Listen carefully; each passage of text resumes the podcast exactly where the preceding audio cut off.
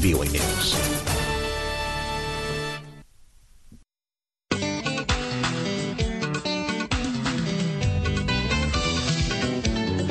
Good morning, Africa. Welcome to Daybreak Africa from the Voice of America. I'm James Butty in Washington. Today is Wednesday, August 24th, and here are some of the stories we are covering.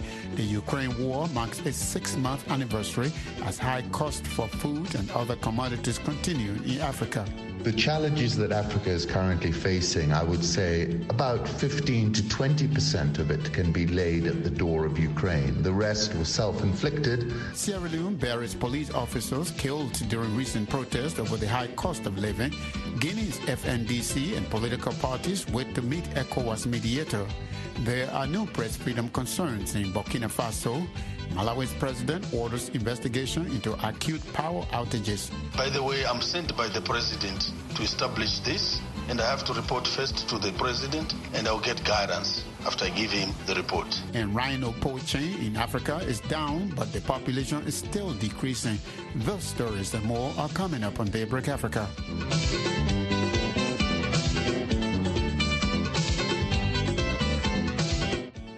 Wednesday, marks the six month anniversary of Russia's invasion of Ukraine. Experts say rising food and fuel prices are worsening globally, but most especially in Africa, where most countries do not have enough storage for food. Maureen Ojiambo reports from Nairobi, Kenya. Kenya is among the countries that have seen basic commodities skyrocket, and many citizens are struggling to afford foods that are imported from the two countries. Economist Aly-Khan Satchu says that Africa is dependent on Russia and Ukraine, and that the food challenges that it faces precedes the Ukraine war. He says African countries lack storage and have not invested in purchasing food. The challenges that Africa is currently facing, I would say about 15 to 20 percent of it can be laid at the door of Ukraine. The rest was self-inflicted um, uh, and were a consequence of borrowing uh, at low rates when living was easy, and now we're in a much more challenging environment. Our borrowing rates are skyrocketing, and the underlying weaknesses in our economies are being felt. You know, Africa, even if the Ukrainian war ended tomorrow, would still be facing some serious challenges. In early March, the United Nations General Assembly voted on a resolution demanding Russia to stop its military operations in Ukraine. Many African countries seem to be more sympathetic to Russia, and this was evident when the majority of the African member states abstained from voting. Satchu says most countries did that because they are asserting their national interests. And when you look at your national interest, it makes no sense to alienate such an important provider of global commodities like Russia. You can see what it has done to the European economies, where, for example, Germany is looking at a hollowing out of its industrial base because of the stance it's taken with Ukraine.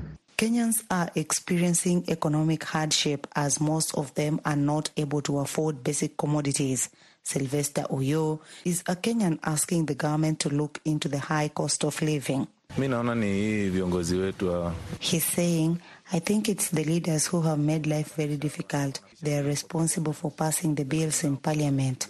We choose them to be our defenders, but they are not looking into the matter. The leaders should look at the prices of commodities and ensure prices reduces as it was before. Hunger and inflation are affecting most African countries, with countries like Kenya needing food aid to sustain its population. Experts, however, say Africa is still struggling economically with or without the war in Ukraine. Reporting for VOA's Daybreak Africa, I am Maureen Ojiambo in Nairobi, Kenya. Malawi's President Lazarus Chakwera has ordered an investigation into the cause of worsening power blackouts. The directive comes after the country experienced a national power outage over the past three days. This is the first time the president of Malawi has asked for an investigation into the root of the problem. Lamek Masina reports from Blantyre. Malawi is experiencing an acute shortage of power supply, which has been made worse after Tropical Storm Anna destroyed the country's main power plant, Kapichira Hydropower Station, in January. This resulted in the loss of 130 megawatts from the national grid. However, from Friday to Sunday, the country experienced national power blackouts for about seven hours. For example, on Friday, the system shut down it started at around midday and on Saturday at 17 hours p.m. On Sunday, a national blackout occurred from 7 o'clock in the morning. Malawi President Chakwera said on Facebook Tuesday the investigation aims to establish the cause of the system shutdown and track the progress of the rehabilitation of the damaged Kapichira power plant. Minister of Energy Ibrahim Matola is tasked to lead the investigation. He told a press conference Tuesday that preliminary findings have established the root causes of the blackouts but refused to reveal them. I cannot spill the beans now because I have to report where I'm supposed to report. By the way, I'm sent by the president to establish this, and I have to report first to the president, and I'll get guidance after I give him the report. However, Matola said he will soon hold a meeting with representatives from the power generators, electricity generation company, or EGENCO, and power supplier, Electricity Supply Corporation of Malawi, or ESCOM, to substantiate the findings. Frederick Changaya is the chairperson for ESCOM. He denies some people's allegations that the continued power outages are as a result of the company's negligence. No, we are not aware of that, that negligence. But the fact-finding mission, which is continuing, is going to reveal the actual root cause.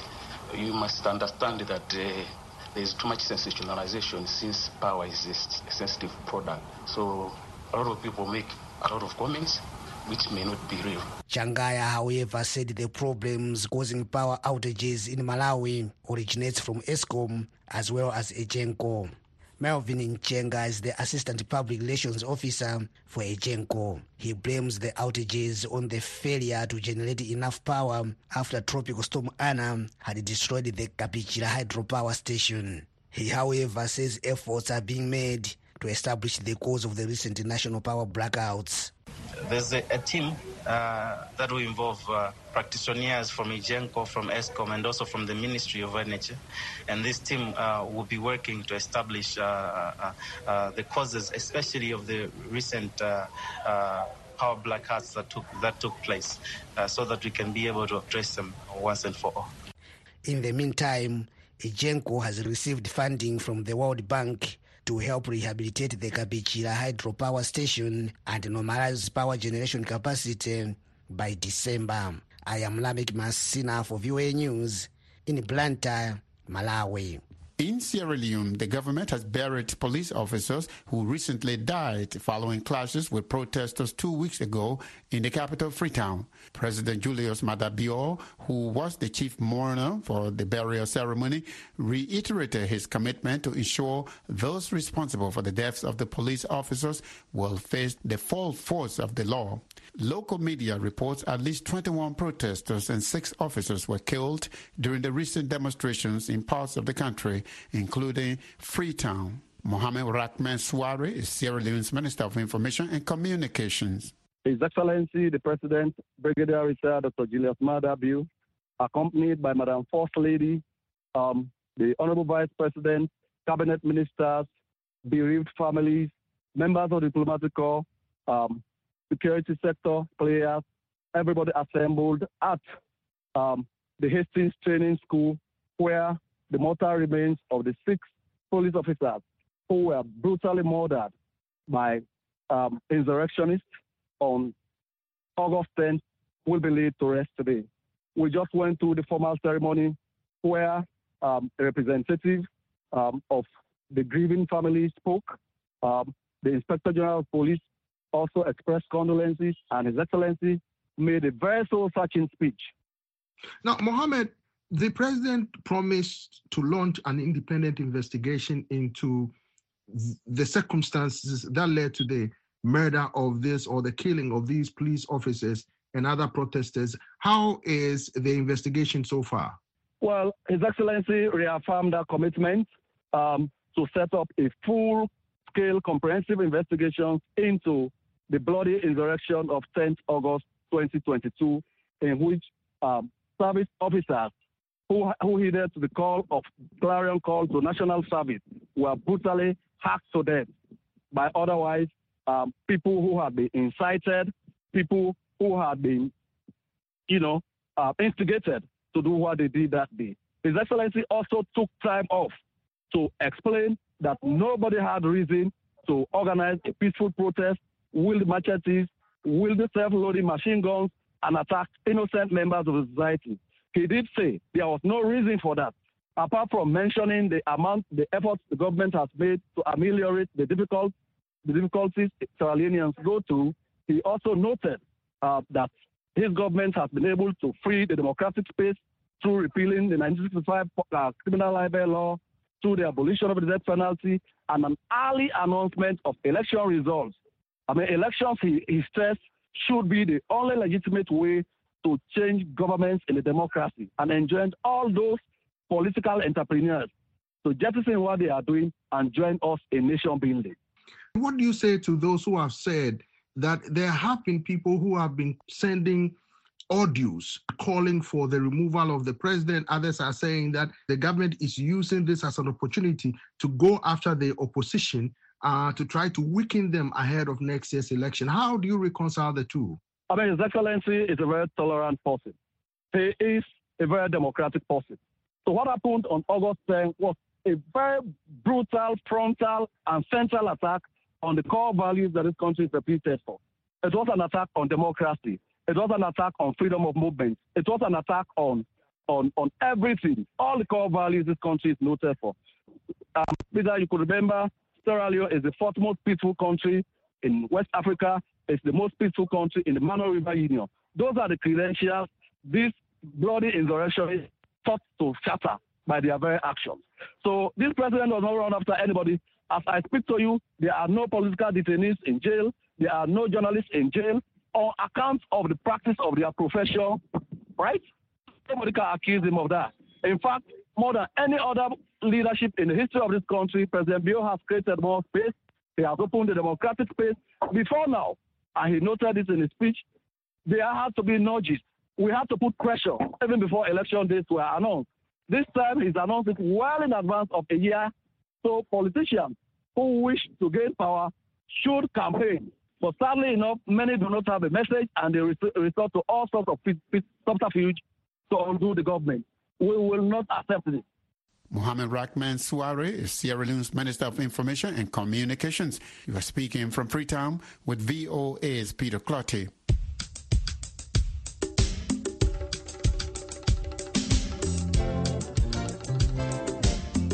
You are listening to Daybreak Africa on the Voice of America. I'm James Butty in Washington. Today is Wednesday, August 24th. In Guinea, the National Front for the Defense of the Constitution, also known as FNDC, says it is waiting to meet with former Benin President Boni Yayi, who is the mediator for the Economic Community of West African States, ECOWAS, on Guinea. Yayi arrived in the capital Conakry last Sunday. His trip comes as there appears to be misunderstanding whether the military junta has accepted the demand by ECOWAS for a two-year transition period to democratic rule. It also follows deadly demonstrations to pressure the military-led interim government to engage in credible dialogue on a transition to civilian rule. The government announced two weeks ago that it had dissolved the FNDC for ongoing armed demonstrations and acting like a private militia. The FNDC comprises political parties, labor unions, and civil society organizations. Alpha Freya Barry is a founding member of the group. He tells me the FNDC is waiting for an invitation to meet with the ECOWAS mediator. Well, normally he's supposed to meet with us, but the thing is, you know, is the government through the Minister of Foreign Affairs. They are the one who is going to build that protocol to tell the mediator with who he's supposed to meet. And I think they are working on that. Maybe we will meet with him but for now, I can confirm it. There's a crisis. Your group has been leading protests, and you would think that the government may want to allow ECOWAS to meet with everyone. Yeah, even the mediator, we are the one uh, who asked for mediator since uh, September, but by that time, the junta did not uh, agree. for the mediator because they were saying that Guinea is not a country who is in a civil war. Uh, there is no crisis. We don't need a mediator, you know. But we try to keep our fight outside the country and to convince the ECOWAS leader to do all they can to send a mediator in Guinea. And now he's there. But the thing is, what I'm telling you, that's the behind closed door workout, I'm telling you, because the junta did not want to meet with uh, the FNDC, even with uh, some political leader. The issue is uh, whether the junta will be able to allow for elections to take place in two years. Where does the FNDC stand? Well, that's uh, one of the issues. But uh, the reality is the junta did not leave the power. They want to stay for so long. You know, they are not in that mindset, two years or three years. That's what a lot of people are saying, but that's not the reality. They don't want to leave the power. For us, if all the civil society and the political leaders agree for the two years, we don't have any problem. The only thing we ask is to come back to the normal situation, donc to go through the election. But they don't seem to want to do that. Is it because maybe the mediator might be thinking that the FNDC does not exist anymore legally because the military junta has dissolved the FNDC? I'm not going to say yes because, as I explained to you last time, the dissolution was uh, something illegal, you know? And the only reason that the military did not want the mediator to meet with us is because we disagree on the law. You know, one of the articles, which is the Article 77, was violated by the military. That's why we are on this crisis. In that article, they said that to define the duration for the transition, that should be between the military and all the civil society organization, political organization, and everyone. But they don't do that. They just take on themselves and said they want to do three years based on their own agenda, which is not the agenda of the people. Thank you so much again. We are very happy to talk with you. Okay, thank you so much, uh, Mr. James. Alpha Freya Barry is a founding member of Guinea's National Front for the Defense of the Constitution, FNDC. He was speaking to me from New York State. Concerns about press freedom are increasing in Burkina Faso as the country's regulatory media body, the High Council of Communication, remains non operational for more than three months. Reporters Without Borders spokesperson in West Africa, Sadibou Marong, speaks to Ricky Stryak about the issue. This is the Superior Council for Communication in Burkina Faso the, the tool which is uh, safeguarding the media's access, you know, to sources of information, to any many other freedom of expression and freedom of the press, and even elections uh, reporting and, uh, and, promoting also freedom of expression. And, and what happens is there are nine members in that uh, in that uh, in that body, uh, but they have been elected among them one president and one vice president. And that election has been uh, challenged to the court by the opposition, the opponent of the uh, president elect.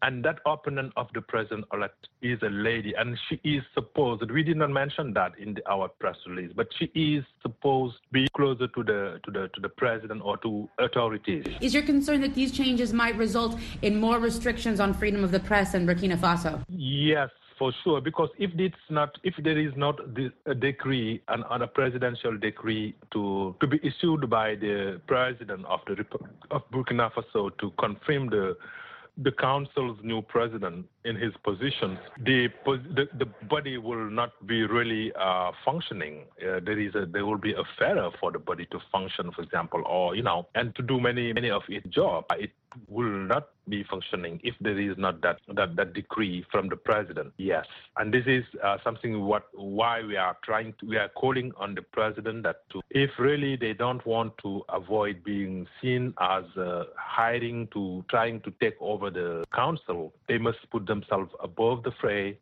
and issued a decree uh, confirming uh, the new president, uh, and this without delay. And the current freedom of the press in Burkina Faso, as it stands, I understand that there are four journalists um, who have who are currently under threat. In the new release, you said that Burkina Faso has the 41st place out of 180 countries um, in in regards to press freedom. Are there already concerns about press freedom uh, in Burkina Faso? Yes, yes, yes. We are, we we've been uh, we've raised uh, we've voiced a lot of concern over uh, press freedom's uh, regression in, in Burkina Faso, and especially uh, since the president's uh, the, the, the junta is uh, is here, there have been a lot of violations in, uh, for example, since the start of the year.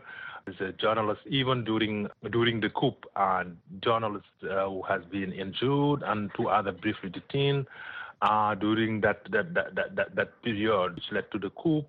And later, uh, even the president Damiba, who has been chairing his first cabinet meeting in March, was has has banned. They have banned his cabinet have. Uh, has banned uh, uh, reporters from filming the president himself. Sadibou Marong is the spokesperson for Reporters Without Borders. He spoke with Ricky Strayak. Conservation groups say the rate of rhinoceros poaching in Africa has dropped significantly since a peak in 2015. South Africa accounts for 90% of all reported poaching on the continent, mostly of white rhinos, whose numbers have dropped by almost 12% since 2018. Vicky Stark reports from Cape Town. The latest figures on the animal whose horns are coveted in traditional Chinese medicine are recorded in a report by the International Union for Conservation of Nature, or IUCN, and the NGO Traffic. The report covers 2018 through 2021. It notes an increase in the number of rare black rhinos by just over 12%, from 5,495 to 6,195. But it says the number of white rhinos fell from just over 18,000 to 15,942. That's also a change of 12%. The report says overall there was a decrease with about 22,137 rhinos, black and white, left in Africa at the end of 2021. IUCN rhino expert Sam Ferreira says the reason they aren't seeing the results of a decreased poaching rate yet is that the drop needs to be sustained over a longer period. Ferreira says he believes it wasn't just, as some experts have suggested, the COVID 19 lockdowns that made the difference, but improved policing and community involvement. I think that um, w- what is really important is that the arrests decreased from uh, 493 in 2018 to 275 in 2021. Now, we again, we don't know what exactly is sitting behind these things, but it, it does suggest that there are interventions and critical interventions that uh, range states and particularly managers on the ground are doing that are having some consequences on the decisions that people make to poach or not to poach rhinos. The IUCN traffic report says since 2018, several education campaigns have been delivered to more than 1 million people. The WWF's global practice leader, Margaret Kinnaird, says conservationists use everything from social media to classic campaigns with posters to educate the public. For WWF, we've worked a lot with Chinese travelers in particular that are going to um, overseas uh, where they are you know they're visiting markets that have for example, elephant ivory and rhino horn potentially um, illegally for sale. The point there is to change the hearts and minds of those people who are approaching markets and, and thinking about taking a gift home or, um, you know, thinking about buying something for a medical cure and just giving them alternative ideas for the sort of gift or, or product they would take home. Kinnaird says the smuggled horns go primarily to Asia and are sold through illegal markets in the Mekong region and in China, particularly in markets in Cambodia, Myanmar, and Vietnam. She says the horns are marketed from all four of the major rhino range states, the most coming from South Africa, but also Kenya, Namibia, and Zimbabwe. Vicky Stark for VOA News, Cape Town, South Africa. And that's it for this Wednesday, August 24th edition of Daybreak Africa. We thank you for joining us this morning. On behalf of the Daybreak Africa team, I'm James Butty in Washington.